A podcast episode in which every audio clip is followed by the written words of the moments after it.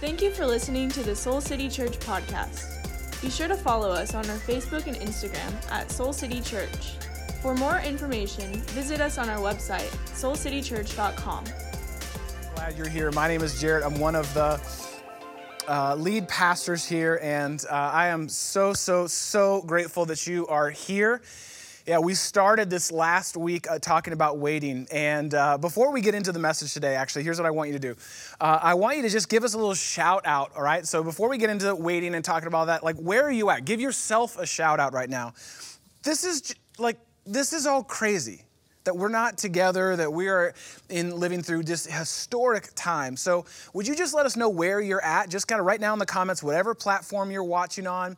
Would you just say, hey, I'm watching from here, hey, I'm here, just so we can kind of get a sense of where everyone's at. And if you're here in Chicago, let us know what neighborhood you're actually watching from. We just want to know where our church is at. And what's been amazing over the last couple weeks is to see how our church has moved literally all over the world. So, whatever platform you're on, let us know where you're at. And, and all throughout the message, uh, if you like, because, you know, like I'm used to doing this with you here. And so if there's any point where you want to say amen, just type it in all caps into the comments. Whatever you're watching on, just give me an amen or mm or a yes or something like that. And then I'll see them later. But the point is, we want to engage with you as you are gathering with us literally around the world. Uh, last week, we actually kicked off our How to Win at Waiting series with a conversation we had with our friend Kyle Korver, NBA veteran and founder here at Soul City Church. And it was so, so good to have Kyle with us talking about how he is choosing to win at waiting. And if you missed it, you should definitely go back on our YouTube page or our podcast and check that out. Now, listen, I want to be honest. We all have to be honest about something right now. We are all playing the waiting game. We're all waiting for life to, to get back to normal and, and wondering what that even means. What does normal even mean anymore? We're waiting for testing and for treatment for this deadly virus. We're, we're waiting to be able to see family and friends again, right? We're waiting just to be able to go out on the lakefront again. Yeah, Lori, we know. We, Lori, we know. We got it. Thank you. Yes, we, we trust you. We got it. Thank you. You get the idea, right? Basically what is happening here, and this is truly unprecedented. We cannot say that enough because there are two things that are simultaneously true for just about everyone on the planet right now. And those two things are this every one of us is waiting, and none of us likes waiting. every one of us is waiting, and none of us, no one likes waiting. And, and there's data to actually prove it. Do you know that you'll actually spend an average of two years of your life just waiting in line? And that doesn't even include the DMV. You'll spend 43 days, 43 days of your life on hold. It's actually 432 days if you're a Comcast customer, so that's incredible.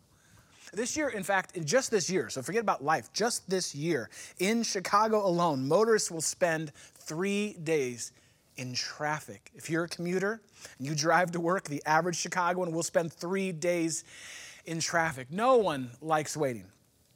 And in the middle of writing the sermon, I got to experience it personally. I was in the middle of writing and saw the little update thing pop up on my computer. And I thought, oh, okay, well, that's just a quick update. It's not a big one, it'll just take a minute. And so I did the update, and 45 minutes later, it still wasn't updated. And so I just want you, our church, to know that I spent that entire time praying, all 45 minutes, just, just praying while that computer updated, right? Everyone has to wait. No one ever likes to wait. And if you ever wondered why that is, why is that such a universal thing that none of us actually likes to wait? It's because we're wired as human beings to do something, right? We want to be able to do something, anything to get by or to get through all of this waiting, whatever it is that you're waiting for. So, the thing I want you to think about this weekend is simply this just this kind of frames our conversation. Just think about it this way What do you do about the things you can't do anything about? Because so often when we're waiting, that's what's going on. What do you do about the things you can't do anything about? What do you do about those things? How do you handle those things? How do you handle the fact that you are now working from home? You didn't make that choice. I mean, some of us were already working from home, but a lot of us, that's just the thing. Nothing you could do about that. What do you do about that? Or what do you do about the fact that you've lost your job recently? Probably would not have chosen that, right? But you are out of work. That's not something you would have chose. Or that you became a homeschool teacher overnight. Probably not a decision you would have made. Or that our economy is in such an uncertain place, an unstable place right now. Or that you're just forced right now to wait. What do you do about the things that you can't do anything about? Contrary what, to what you might think about the waiting game that we're all in right now, there actually is something that you can do. There is something that you and I can do that all of us can do. Something that has the power, I believe, to transform how you see and experience everything. And it's not something out there, it's actually something in here. Something that anyone who is in relationship with God can actually do today. And it's my hope that it will become like a spiritual shift for you that will change the way you go about these days so that you can actually begin to win at waiting. Now, so for you to win, for you to experience this spiritual shift, there's something you have to understand right off the bat, right? To frame this whole conversation on waiting. And that's simply this God is incredibly comfortable with waiting. Like, He's not only comfortable with it, he likes it. God does some of His best work while we are waiting. It's because God is just on a completely different timetable than you are, than I am.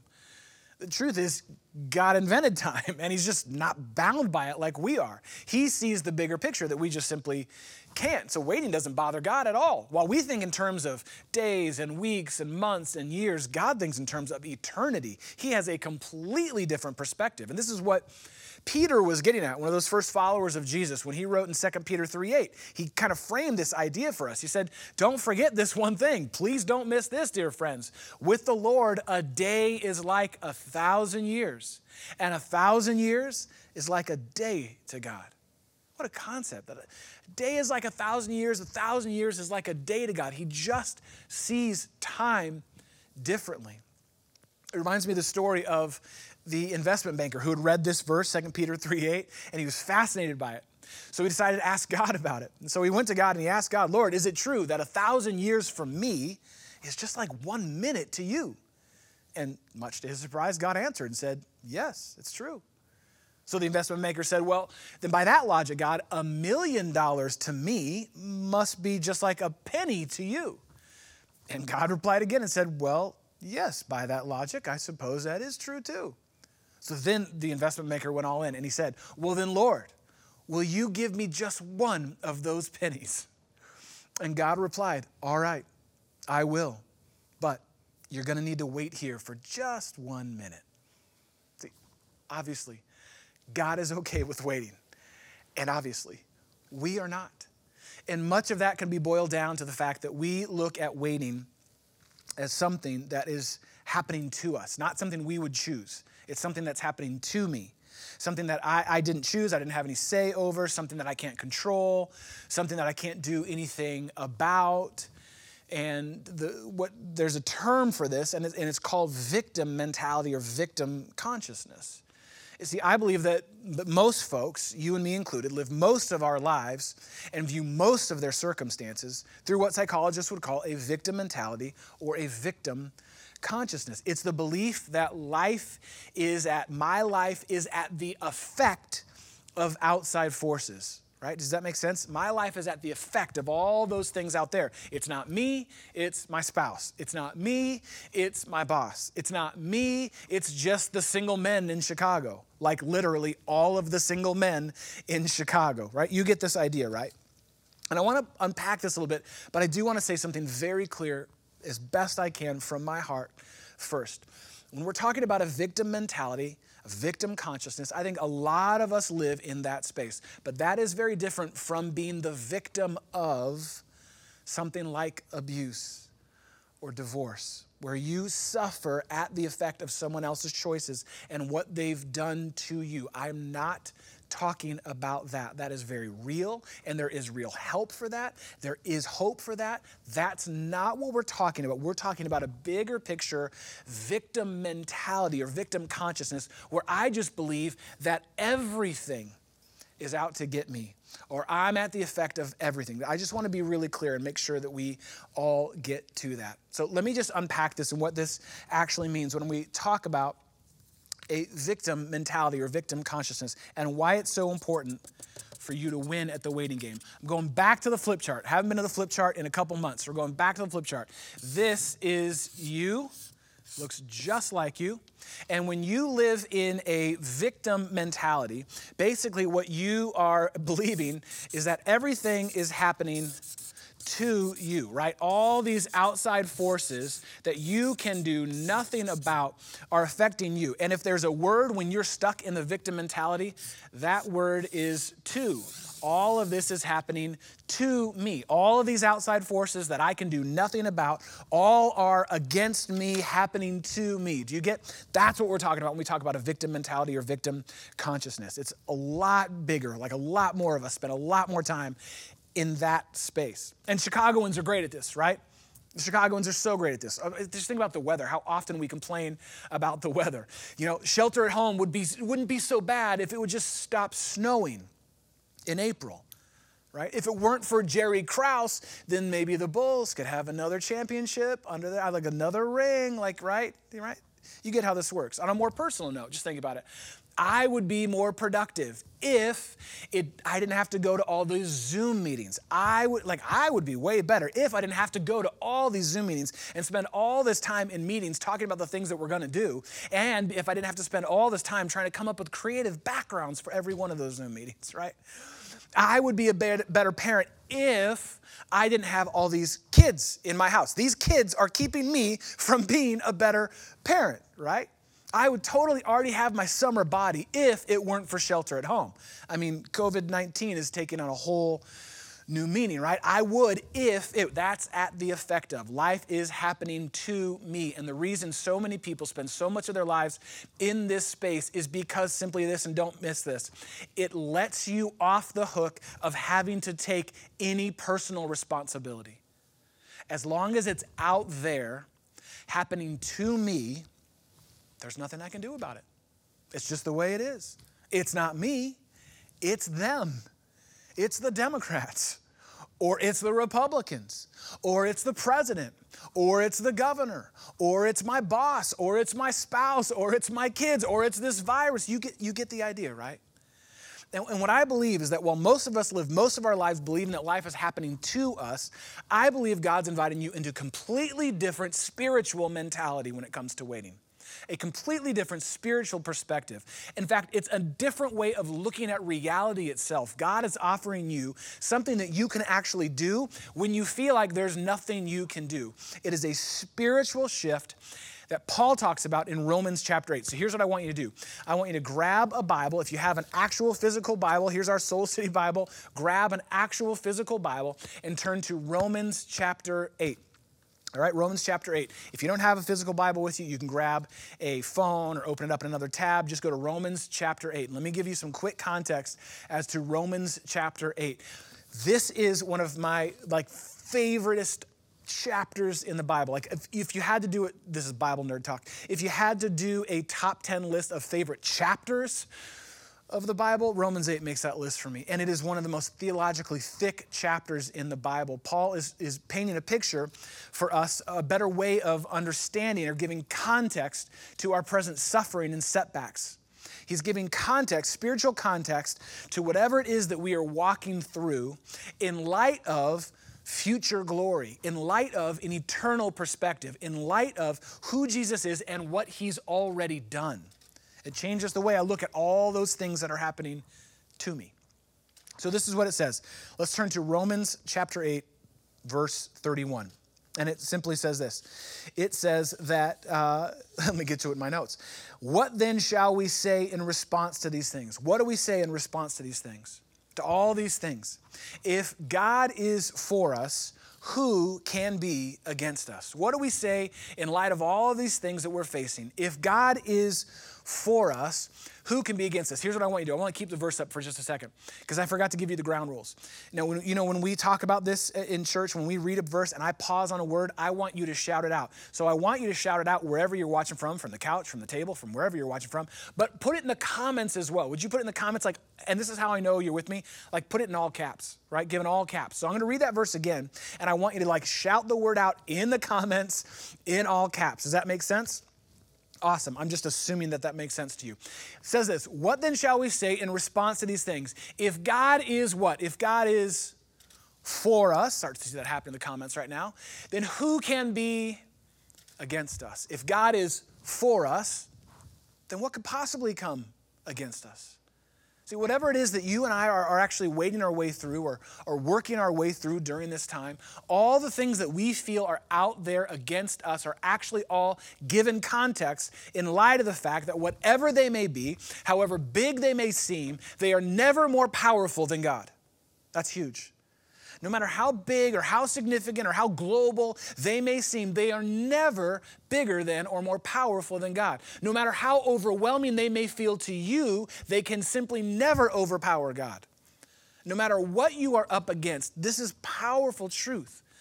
God is already for you. No matter what feels like it's against you, what you're up against, God is for you. Jump down to verse 35. I want to keep going and unpacking Romans chapter 8. Verse 35 says this so, who shall separate us from the love of Christ? What could possibly ever separate you from the love of Christ? Shall trouble, or hardships, or persecution, or famine, or nakedness, or sweatpants, or athleisure, or danger, or sword? What can possibly separate you from the love of God? Shall a pandemic? Shall the loss of a job? Or an uncertain future? Or having to work from home? Or a crippling sense of fear? Or deepening depression or social isolation? Do any of those things have the power to separate you from the reality of God's love? Are any of those things bigger than or more powerful than God's love? Paul actually gives us the answer, and it's found down in, in verse 37. Jump down to verse 37, and this is what he says. What does Paul say? No, no. No, in fact, in all these things, we are actually more than, what's the word? Type it out, all caps, more than conquerors. Come on, I love those who are playing along right now in the comments. Thank you. We are actually more than conquerors through him who loved us. So this is the spiritual shift that allows you to actually win at waiting. This is it. It's when you stop looking at life through the lens of a victim victim mentality. This is so hard. There's nothing I can do. This is all happening to me, right? When you stop looking at life or this season that we all find ourselves in from a victim mindset and start living from a victory mindset. Huge shift. You start living from a victory mindset because of what Christ has done, because of what he has overcome. I am not a victim. I want to just say that again because I wanted it to rhyme a little bit better, but it doesn't quite work. But I'm going to make it rhyme. Just uh, hold tight. This is what it is. Because of what Christ has done, because of what he's overcome, I am not a victim. Is that better? Does that work? I get to share in his victory. In other words, and this may be something you actually want to jot down. In other words, Christ's victory frees me from a victim mentality. Whew. You might want to jot that down. I mean, that's, that, I work pretty hard on that.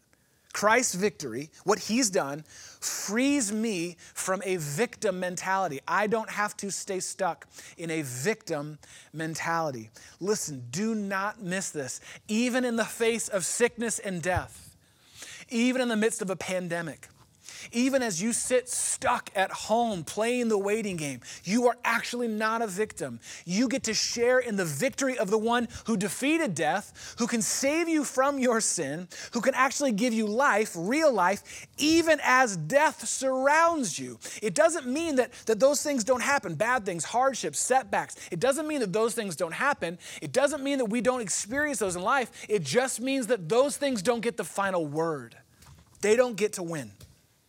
That's what it means to share in the victory of what Christ has done. That's what Paul's getting at here. And he goes down to finish on this power packed chapter in verse 38. Maybe you've heard this verse before. What a beautiful, powerful reminder this is. He says, For I am convinced. There's nothing in this world that can convince me otherwise. I am convinced that neither death, nor life, nor angels, nor demons, nor the present, nor the future, nor any powers, neither height, nor depth, nor anything else in all creation will be able to separate us from the love of God that is in Christ Jesus our Lord. Nothing, nothing, nothing. Did you get that? There is nothing, nothing, nothing that can separate you from the love of God that God has for you.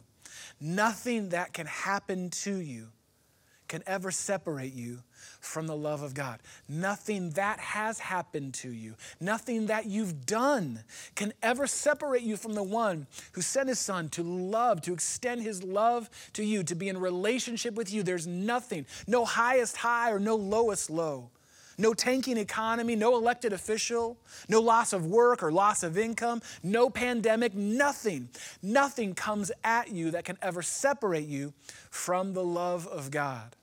And if you've been around here for a little bit, you've heard me say this before. If you're new around here, you know, this is probably the first time you've heard this. If not, you've heard me say this before. And it's just simply this Christ in you is greater than anything that comes at you.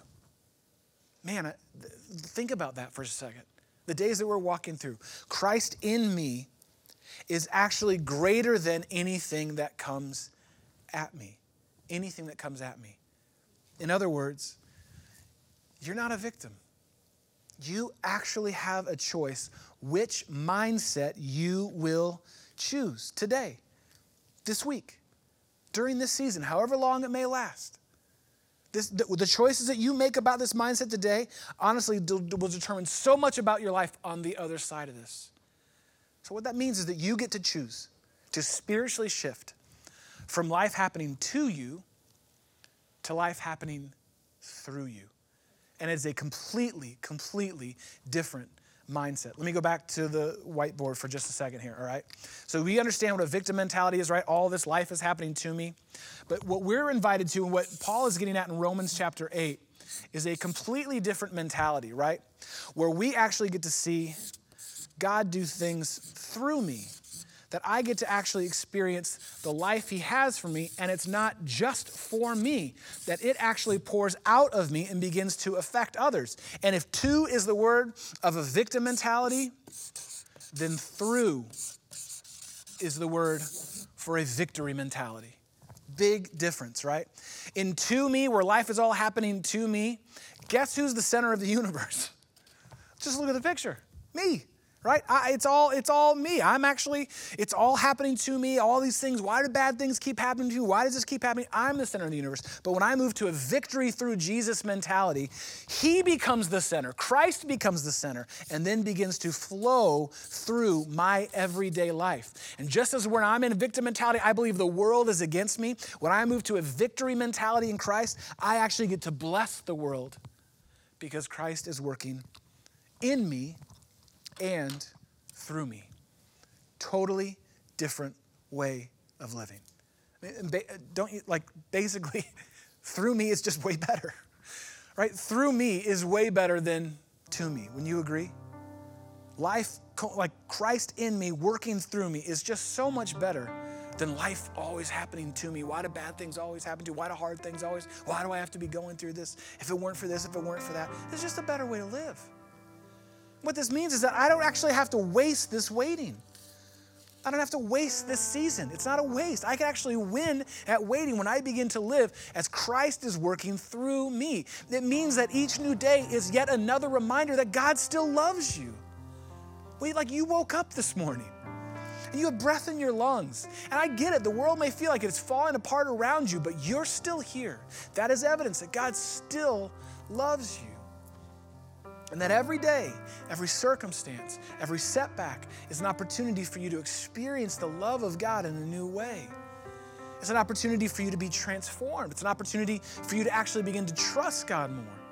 It's an opportunity for you to begin to share God's love with others, to actually be the light of God and the love of Jesus with others. Again, I want to be really clear. It doesn't mean that I don't have setbacks and challenges and losses, things to grieve in my life. I do. You do. We will. But what it means is that they are not all that there is. That's not all that they are. There is more. What it means is that I'm actually empowered by the power of Christ in me to live into his victory. And everything that's actually happening to me is actually just an opportunity for Christ to work in me and through me. Whatever it may be that I was, oh, it's happening to me. No, that's an opportunity for Christ to work in me and then through me. And again, doesn't that just sound like a better way of living? This last, I think it was two weeks ago, I was stuck in to me. I was stuck in victim space. Everything, everything was happening to me. Oh, we have too many meetings, too many Zoom calls. I can't, I used to write on these days. Now I can't write and study, you know, and work on these sermons on these days. And oh man, I was wanting to do this thing, but now I can't do it. We're supposed to be going on a family trip that now is canceled. I mean, I was just, you, you name it, it was happening to me. That's just where I was stuck. And I'm in a small group where we kind of do this work and I was just sharing with the group, you know, I was kind of just trying to get people on my side, right? Like, can't you see? It's really hard being me right now. Can't you see? It's so hard to be me right now. And I was trying to get them on my side and through the process of them holding a mirror up to me and, and letting me see just how stuck I was in this to me victim sort of mentality. It gave me the space to realize that I'd been going so fast and so hard as we've flipped our staff, our team has completely changed everything we do as a church. Jean and I have changed how we've parented. We've changed our, our marriage, the way we do marriage. Like date nights are very different when the kids are, you know, in the basement. Like this is very different. Everything happened so big, so much, so fast that I hadn't actually even stopped for a minute to grieve. To just grieve that. To just grieve how much life has changed. To just cry just express my fear. I, I realized I had all this fear about the future that I was just holding on to. And where I was channeling it was that everything was going to happen. All these bad things are happening to me. All this is happening to me or might happen to our kids. I mean, it wasn't even about things that were happening. It's things that might happen to me, right? I was like futurizing my victimness. Like, this might happen and this might happen. What if this happens? And finally, just for a couple minutes, I stopped and began to cry and just say, okay, God, is that really true? Is it really true that these things actually have the power to overpower you? Is it true that these things that I feel like are all coming at me are actually greater than you in me? And I decided in that moment to just, for that day, and then I've tried as best I can every day to make a little spiritual shift and to just say, no, actually, no, no, no, no, no, no. No. I actually believe that I get to claim a victory that I didn't win, but I get to own. I get to take a part in. I actually get to have a different spiritual perspective. I, I, get to actually see life beyond just this present moment and these present circumstances. And I don't know about you, but I need to be reminded of that daily. I need to be reminded about that daily, that I'm not a victim, that I actually get to claim the victory of Jesus that we just read about in Romans chapter 8. And so I came up with a simple little homework assignment that I would love for you to do this week. And uh, it's really simple. It takes a post it note and a pen. And what I would love for you to do is write one or two or three or a couple of these little post it notes. Just write on there, through me. Just write, through me. It's a reminder that God actually wants to work in you and through you, and that every setback, circumstance you may be facing actually could be an opportunity for you to be transformed and for God to work in you and through you. And here's what I want you to do just write as big as you can through me, and then put it wherever you need to be reminded right? Maybe one of the best places for you to do is put it right on the TV. Every time you watch the news, you can start to feel so overwhelmed. Oh my gosh, this is all happening to me. No, no, no. That's not the whole of the story. God actually wants to work through me. Maybe you need to put it on your laptop. So every Zoom meeting that you're sitting in, oh man, it's another Zoom meeting. No, no, no. God actually wants to work through me in this moment. I have a bigger perspective. I get to claim a victory that's already been won through Jesus. The battle's already been won. I get to hold on to that. I get to claim that. Maybe you need to put it in the kitchen, wherever it may be. There may be a couple of these all over your house, and you just these are going to be little reminders to you that you don't have to stay stuck in a to me victim mentality, but you get to actually be in a through me victory mentality because of who Jesus is and what he's done. And I think it'd be so fun to take little pictures of this to actually be able to post them on social, like where you put them, what you wrote on them. That would be such a beautiful thing for us to be able to do. So I want to encourage you to write that down, take some pictures of that. But what I want to do is actually pray for you, and I want us to be reminded in worship that we get to be a part of a bigger picture. We get to see a bigger story. And so I'm going to pray for us right now, and I would love for you to join me in prayer. If you would close your eyes, I know it seems a little weird if you're sitting at home, you're sitting on the couch, but would you actually take a second and close your eyes? We're just going to pray and rest in the reality of the victory that's already been won. Let's pray together right now. Jesus, thank you for what Paul was getting in Romans chapter 8 and what you're inviting us into in this very moment. Through the season of waiting, you're actually inviting us to claim the victory that's already been won through you. That battle's already been won. And in fact, because you defeated sin and death, there's nothing in this world that can ever come at us that's greater than you in us. And so, Jesus, we want to just be reminded of that. God, we need, I feel like I need to be reminded of that every single day. I just need to be reminded that you actually are working in me and that you want to work through me. And I don't have to just sort of hold my breath to get through this. I don't have to just kind of white knuckle my way through however long this season may be. But you are actually wanting to do a work in me and through me in the midst of this season that none of us would have ever chosen. So help us to get that today, we pray. Help us to catch that, to be able to even say, Hallelujah, God. I have a bigger perspective. I, I've, I get to, a glimpse at the world through God's eyes. The battle has actually already been won. Help us to claim that today, we pray. In your name.